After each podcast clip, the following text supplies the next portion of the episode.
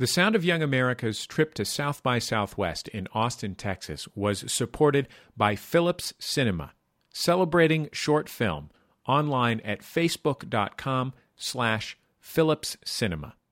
I'm Jesse Thorn, live on tape from my house in Los Angeles. It's the Sound of Young America from MaximumFun.org and PRI, Public Radio International.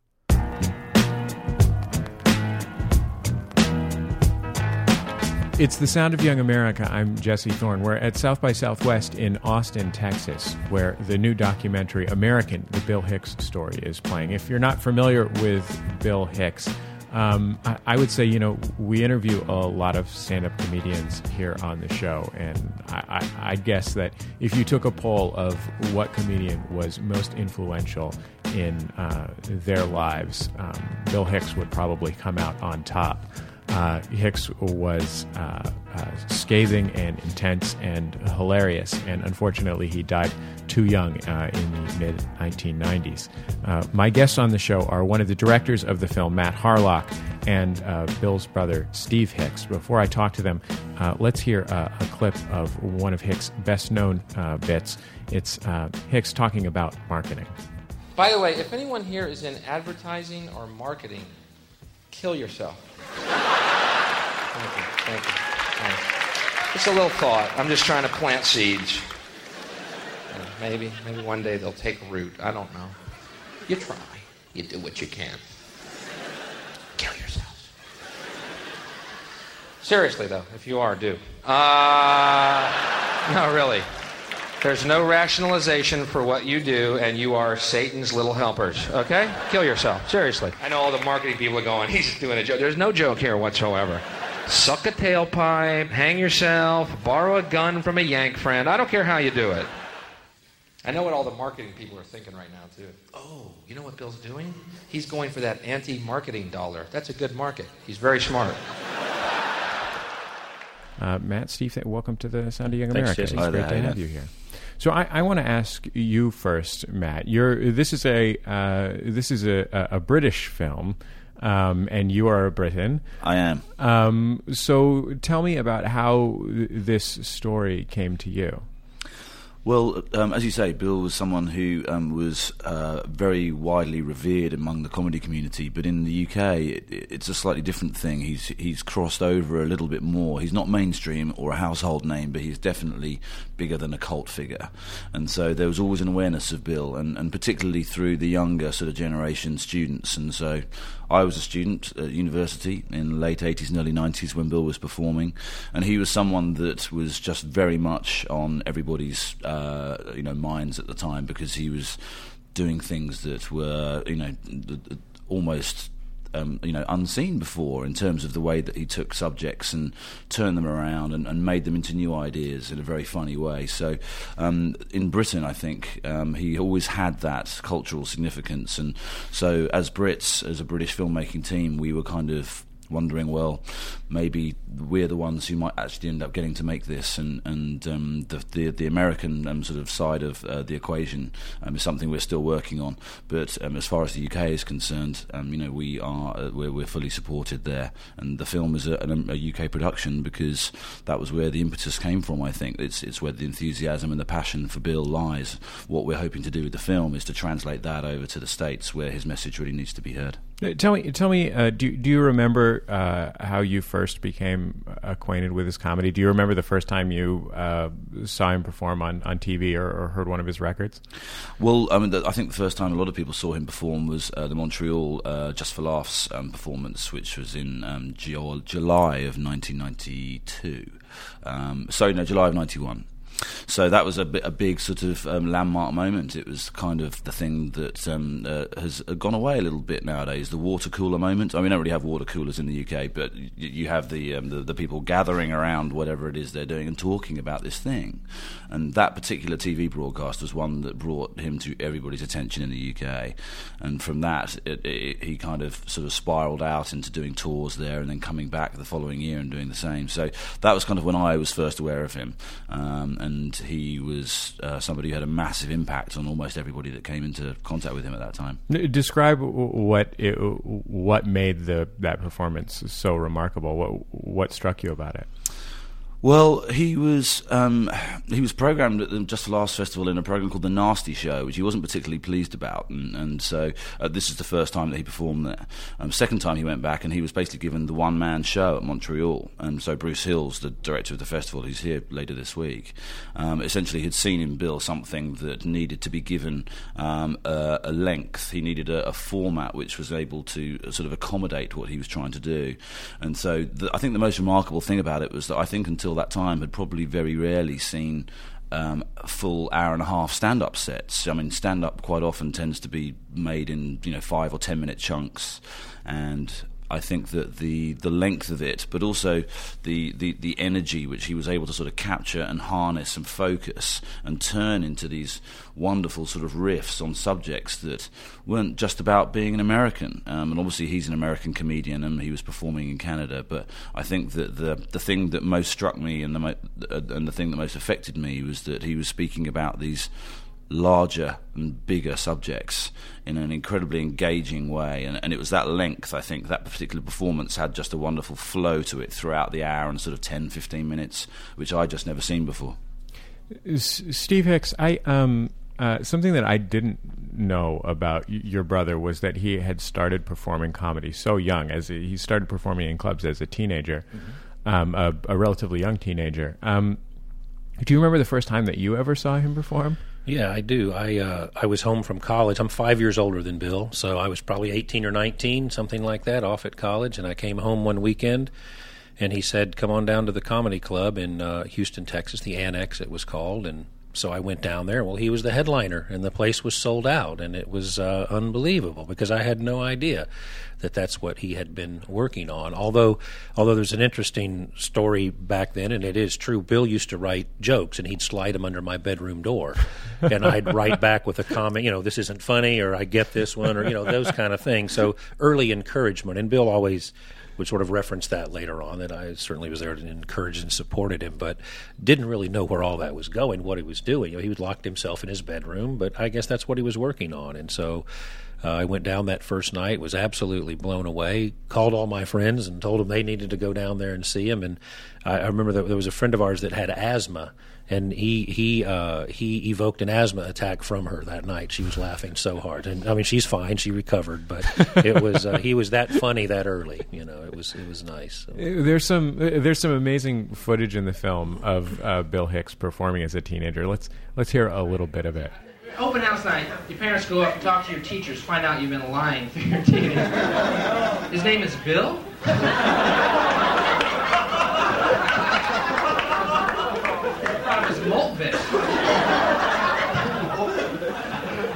Come home the next night, my father's sitting there and he goes, Hold it, Moat Vic.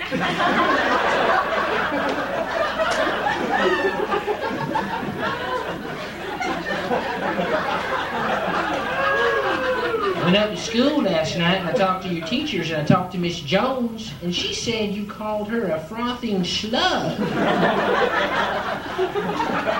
What is that all about? Dad, she's a loser. Everyone's a loser, everyone's a jerk. Tell me, Mr. Blister, who's the real loser? I promise you won't get mad, Dad what was amazing to me about seeing him perform as a teenager was not so much his his uh, material, and he certainly wasn't the kind of comedian that he you know became ten years later, but he had that same remarkable poise and engagement with the audience, which is something that you rarely see in any relatively new comedian, much less one that's seventeen or eighteen years old. Um, what, was it like for you, Steve, to see your brother uh, commanding an audience like that? Well, you know, I don't. I, back then, I was just seeing my brother. I, I, don't think I could see the nuances of it. But as I watch this film now and I see him, then you know he had perfect timing. I mean, he knew when to pause when the audience was laughing harder until he went to the next line. So it's only now that I really, really appreciate his uh, his uh, the technique of comedy that he had at such an early age. To me, it was just watching my brother up there, and I laughed as much as anyone else laughed. But you know, it, I have a very different perspective than most other people do. I guess being the brother and. Uh, I've never able to separate that I was seeing my brother, you know. So, but but now that I watch some of these clips, yeah, he was he was that good that early on. That's for sure. So, as you watched his uh, watch his career unfold, um, were you surprised at the way his style as a performer and, and the content of his act changed over that first ten years or so of his career? I I, uh, you know how I, I think how I can I can relate that is uh, Bill when he when Bill got sober, they recorded Sane Man, and many many people cite that as their favorite Bill DVD or performance or whatever. But I even told Matt and Paul during the filming of all this this documentary that's not mine, and the reason for that is I think his material got so much better. He just got smarter. His material got smarter. So yeah, I was very aware of uh, of, of, how that was growing along the way. Uh, um, and um, but you know he was always smart, so I guess it wasn't a total surprise. But what I used to do is I'd seen him perform so many times and was familiar with his material. I used to just love walking around and watching the audience, you know, because they they were hearing some things for the first time in a comedy club anyway in that in that arena, and uh, I would just love to hear their comments and their gasps and their feedback and things like that because they were certainly, whether they realized it or not, they were seeing some groundbreaking things in a, in the comedy clubs. You know. There's there's a clip in the film. Um, that was uh, something that was really amazing and intense to see. It's uh, Bill performing uh, before he got sober, and uh, you mentioned that he got sober. He uh, uh, he got pretty heavy into uh, uh, drinking and using before he got sober. Mm-hmm. Um, and, and, there's a clip of him uh, uh, talking about an ex girlfriend. it may be a real ex girlfriend or it may be a, an invented one for the stage. Um, let's hear that. Oh, my girlfriend. Thanks, pal. Throw salt on the fucking wound. Thanks a lot. Why don't you just come up here and throw salt on it, huh? Here, here's my heart. Throw salt. Come on. Dig it in. Yeah, my girlfriend left me five years. I loved her more than anything in the world, and she just split on me. You ever have, remember your first love? Didn't that hurt? Isn't it hard to get over? And I think it helped my career when she left me. Because I'm a driven man now. I'm driven by a fantasy that one day this girl who I love more than anyone in the world and I gave my heart to and she spat upon it and spun out the door. One day this girl's going to be living in a trailer park somewhere in Oklahoma. Swampy trailer ground with clouds of AIDS mosquitoes swarming around, blocking out the light from the sun. She has like nine naked little kids with rickets. They got burrs in their hair and jam on their face and rats laying babies in their ears. And they bring home dead animals beside the road to eat. And she lives with this ex-welder, doesn't have a job. He's got fur all over his back. He's fat, like 600 pounds, and he makes love to her with a broom handle at night. And one night he's to be romancing her with that stick, and his heart is to explode. And she's trapped under 600 pounds of flaccid, sweating fish belly cellulite that's moving like the tides of the ocean. His blood and phlegm and bile pours out of his mouth and nose into her face, into her face, and just before she drowns in that vomit, she turns to the TV, and I'm going to be on it. watching that was almost um, almost scary to me because it's such an intense personal performance. It's also not really funny. um, uh, what was it? Uh, what was it like for you, Matt, to be looking at this, looking at this footage of? I mean, this is like like it it borders on not a comedy performance. It's like a different thing. It's just like a, a wild, intense venting.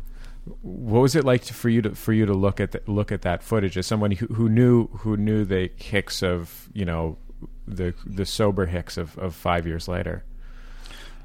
Um, I suppose the well, the thing about the the routine itself is that um, watching it with an audience um, is something that really has to be seen, um, because whilst it might seem that it's bitter um, and that it's uh, maybe not comedy, um, the effect on an audience is really quite stunning. Bill used to talk about the uh, the person on stage, like the Greeks, used putting quite sort of visceral and uh, you know the, the quite far out material in his shows because it released the demons of shame, and I think that that's what Bill was doing in that routine is that basically he was saying, well, this is how far I'm going to go, and I'm going to see how far I can take you.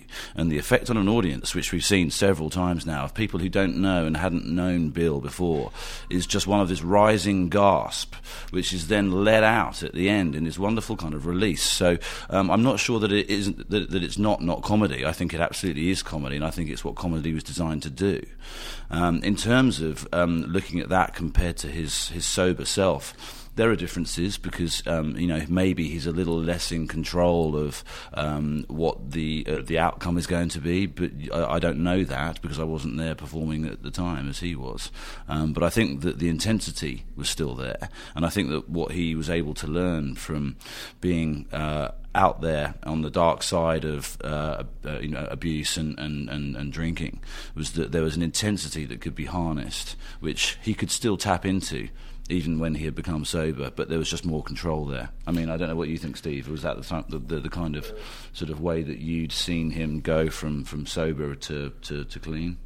Yeah, I mean, I you know, I, I I think we were less aware of the severity of his problem until later, because, like I say in the in the film as well, that when Bill was around us as the family, he didn't bring any of that. He didn't show up at the door with a six pack or anything like that. He was very you know, he was very much part of our family. You see a lot of clips in the film with the family. We very much wanted to get that out there because I think that's a side of Bill that you know really hasn't been shown much. But but it uh, you know he was always. Fun. I don't know that I considered it darker or not darker. It you know I don't know. Maybe it was more. Uh, maybe the maybe the uh, progression was a little more subtle uh, being that close to it. I don't know that particular bit that we that you just talked about.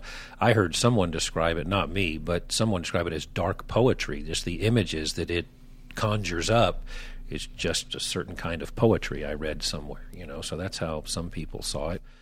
When you when you know your brother Steve as um, the guy, and, and, like you said, there's some really just wonderful footage of uh, and, and, photos of of um, your family just hanging out together.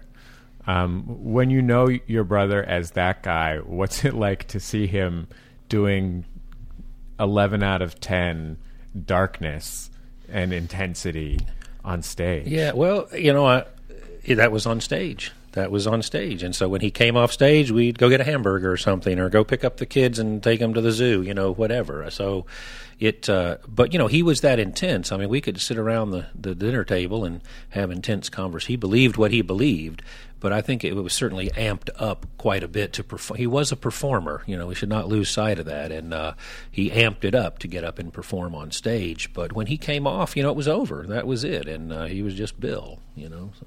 I, I, want to play uh, another clip that's featured in the film. This is uh, Bill Hicks a, a, few years later uh, talking about essentially the spirit of rock and roll. They say rock and roll is the devil's music. Well, let's say that it is. I got news for you. Let's say that rock and roll is the devil's music, and we know it for a fact to be absolutely, unequivocally true. Boy, at least he fucking jams. okay, did you hear that correctly? If it's a choice between eternal hell and good tunes or eternal heaven and new kids on the block, I'm going to be surfing on the lake of fire, rocking out. Oh, come on, Bill. They're the new kids. Don't pick on them. They're so good. They're so clean cut, and they're such a good image for the children. Fuck that. When did mediocrity and banality become a good image for your children? I want my children to listen to people who fucking rocked. I don't care if they died in puddles of their own vomit. I want someone who plays from his fucking heart.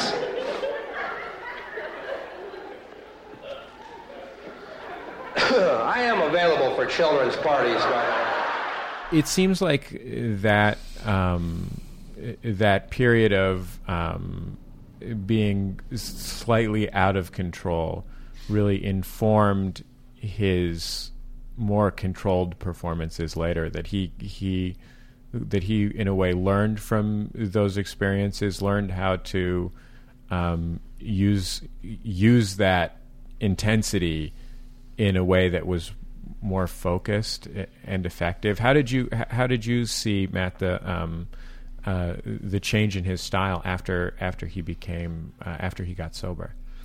Uh, well, I think um, uh, David Johndrow in the film um, says it perfectly, which is that um, you know he, he was just now perfectly choreographed. There were no breaks. It was it was um, a a, transformation in terms of control, um, uh, not a diminishing of energy or a diminishing of intensity. It was it was just more about crafting and more about being able to take the audience with him. So, I mean, th- there are uh, loads of really good examples of that, but it's um, something that his friends who were with him, you know, whilst he was um, in the, the, darker period of his um, performing career, and then, you know, having seen him sort of come out of this cocoon, um, they just remarked upon his energy and upon his, um, you know, sort of now clarity of thinking, which was able to then start informing, I think, his material. I mean, you, you noticed a sort of a sea change in terms of what he was um, looking at material wise and how he was able to take um, ideas and, and, and, distill them down from great big complex issues into these wonderful kind of upside down um, sort of versions of what you thought a subject matter was about. And suddenly you have these people coming away with a wonderful new view of a subject. So I think that that, that improved um, and that he was able to keep the intensity, but he was, he was just more in control, that he was able to sort of, you know, bring people along in a more controlled way, and that meant he could go further. Production of The Sound of Young America is underwritten in part by Ask Metafilter. Thousands of life's little questions answered. Online at ask.metafilter.com.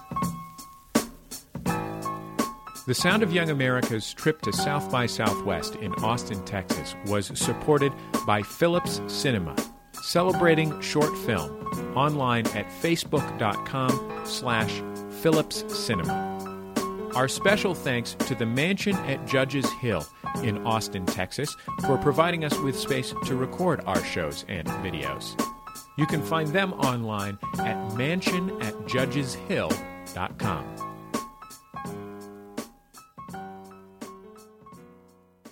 It's the sound of young America. I'm Jesse Thorn. We're at the South by Southwest Film Festival, where uh, uh, which has been featuring American, the Bill Hicks story, the story of the um, uh, pioneering rebel comedian uh, Bill Hicks. Joining me are, are, one of the film's directors, Matt Harlock, and uh, Steve Hicks, uh, Bill's brother. Steve, um, this movie is so rich with this very personal material about Bill. And um, it, it's one of those movies that it's very clear could not have been made without uh, you and, and, your family's support. And um, you know, I'm I'm presuming that you're still supporting it, given how happy you seemed about it, and yeah, the fact that you and your you and your mother are, are sitting in this room right now. Yeah. Um, oh, what made you What made you trust these guys to tell Bill's story? Ah, yeah, here we go. They've asked me that same question for years. No, but also you mentioned the family. I want to point out, you know, I'm the one sitting here talking, and it's a great honor, and I love, you know, we love talking about and supporting Bill. But my mother, who's in the studio here today, Mary, and my sister Lynn, who's also involved in this. My father Jim, who passed away a few years ago. But you know, we're who's left of the immediate Hicks family, and and we uh, really do our best to uphold Bill's legacy and hold him in the esteem that everyone around the world does. But but to answer your question about how we trusted these guys, you know, we this came about started 12 years after Bill died. So in those years, we, we certainly had plenty of opportunities to do a lot of things, and we were always very reticent. We were not out there much in the public eye with Bill. It's it's kind of a tightrope to walk because we don't want to seem self-serving, but we certainly want to keep you know as as more and more people want to know about Bill, we want to keep supplying them that information. But Matt, uh, a few years ago, started tribute nights to Bill in the UK on the anniversary of his death and they were huge successes. And on one of those, he uh, had set up around the perimeter of the comedy club where it was, I guess, a, a, wall of poster board, and asked all the people in attendance to write on there their thoughts about what Bill meant to them. And it was just this, you know, this massive project with hundreds of people that wrote it. Well, he folded that up and shipped that over to my mother and father. So that was a real uh, sincere and endearing kind of a move. And then, and then it, you know, the emails and communications back and forth about that and then before we know it, here we are. And uh, and you know, it was just something about the way Matt and, and, then when Paul came along, just presented that they were they were only here for one reason, and it was to get Bill's story out to the rest of the world. They thought it was worth telling. It wasn't a monetary thing. It wasn't going to be a feather in their cap. It wasn't going to be nice on their portfolio going forward. And these are all arguments we've heard from other people before. So, you know, and we've gotten to know these guys over the years. We've met their families, and uh, you know, they're just great people. In America, we call them salt of the earth. I don't know what they call them in Britain, but over here they're so, and we just really enjoy them. And they I know how committed they are and what they've. Uh, given up and sacrificed and applied themselves to this project. So we certainly feel we've made a good decision here. Your uh, your brother Bill died of um, pancreatic cancer in, uh, in 1994, and um, when he was sick, he, he wasn't public about right being sick. Um, did you see how he? Um, did you see how he evaluated his priorities when when he found out that he, he was sick and and sick to the extent that he was probably going to die? Yeah, sure. And first of all, I think that you know he didn't tell people. He told the immediate family and no one else. And I think because a he thought he was going to beat it. He was very optimistic. Uh, that was just his nature, in spite of what some people might think about his comedy. He certainly his life was full of optimism and hope, but uh, and also he did not he he was going to keep working, and he did not want to be distracted. He felt that everywhere he went, people would be offering advice. Oh, try this, or my uncle had cancer and did that, and those kind of things. And he just didn't want that distraction. He wanted to go out and do his comedy. I mean, he was true to the true to the art form to the bitter end, you know and uh, and then also and like like we say in the film, I mean, without a doubt, when he found out he was diagnosed in June of '93, and by August of '93 he was moving back home to my parents in Little Rock. I mean, that you know the priority of the the foundation of our family and knowing that love and support was going to be there, uh, he prioritized getting back to his family, and that was abundantly clear at that point, and um, and. Uh, you know, and, and then his comedy. I mean, that you know, that is what he did. That is what he was tapped on the shoulder to do in this world was to be a that kind of a comedian, and that's that's what he did up until he could not do it. Literally, could not do it anymore. I mean, as the story goes, it was mid January, and Bill died in February of '94, and he went up at Caroline's in New York City on Broadway there for about 15 or 20 minutes and then just literally could not go any further and left the stage. And that's not that was not filmed but that was the last time you know so he i mean he literally did it until he just was not able anymore. And that was always his life's priority as far as that side of it went so. Matt in a way it's it's those priorities that he he made so clear when he was um, you know sick to the point of his eventual death that the, that the movie is about. It's a, it's about those things that he was so passionate about his his comedy and that speaking truth and, and also family. Yeah, I think that the um, the the sort of the, the dual um, sort of points that you touched on there, sort of the, the, the centrality of family and also this um, idea of a search for um, meaning. Um, and that I think applies to um, you know life and to uh, you know his friendships and to his relationships. But he he was kind of singular in that purpose. I mean, he he seemed to be the kind of person who lived his life with meaning, and I think that that's why he draws people to him. It's it's the kind of thing that people look at and go, mm, you know, I really kind of feel I'd like to have something of that in my life. Um, so yeah, it's a very attractive um, uh, personality trait for somebody. It's, it's to actually say yes, you know, life is worth living and it's and it's meaningful. Um, so I think that that was something that applied not only to his comedy but also to his yeah to his personal life. Yeah. Let's hear Bill Hicks uh, performing one last time a- another of his best known bits. It's called It's Just a Ride. Is there a point to my act? I would say there is. I have to. The world is like a ride at an amusement park, and when you choose to go on it, you think it's real because that's how powerful our minds are. And the ride goes up and down and round and round. It has thrills and chills, and it's very brightly colored and it's very loud, and it's fun for a while. Some people have been on the ride for a long time, and they begin to question is this real or is this just a ride? And other people have remembered, and they come back to us and they say, hey, don't worry, don't be afraid ever, because this is just a ride.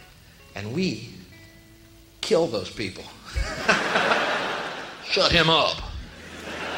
We have a lot invested in this ride. Shut him up. Look at my furrows of worry. Look at my big bank account and my family. This is, has to be real. It's just a ride. But we always kill those good guys who try and tell us that. You ever notice that? And let the demons run amok? But it doesn't matter because it's just a ride. And we can change it anytime we want.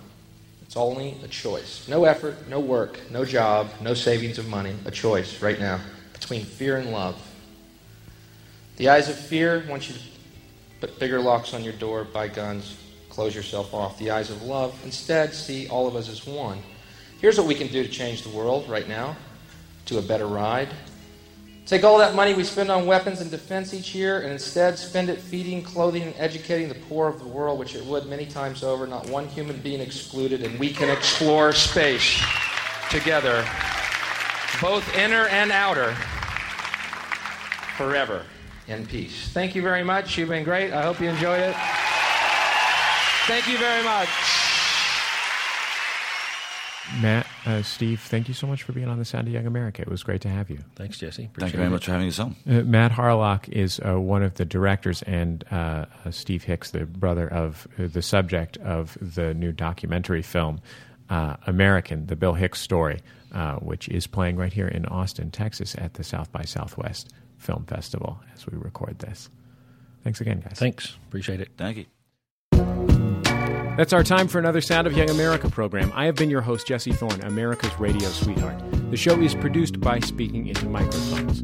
Our director and producer at South by Southwest was Nick White. Our videographer was Benjamin Harrison, and you can view absolutely 100% for free and share videos of all of our interviews on today's program, and indeed all of our interviews at South by Southwest. Just visit us online at MaximumFun.org and click on the Sound of Young America. If you have thoughts about the show, you can email me at jesse, J-E-S-S-E, at MaximumFun.org. We'll see you next time right here on the Sound of Young America.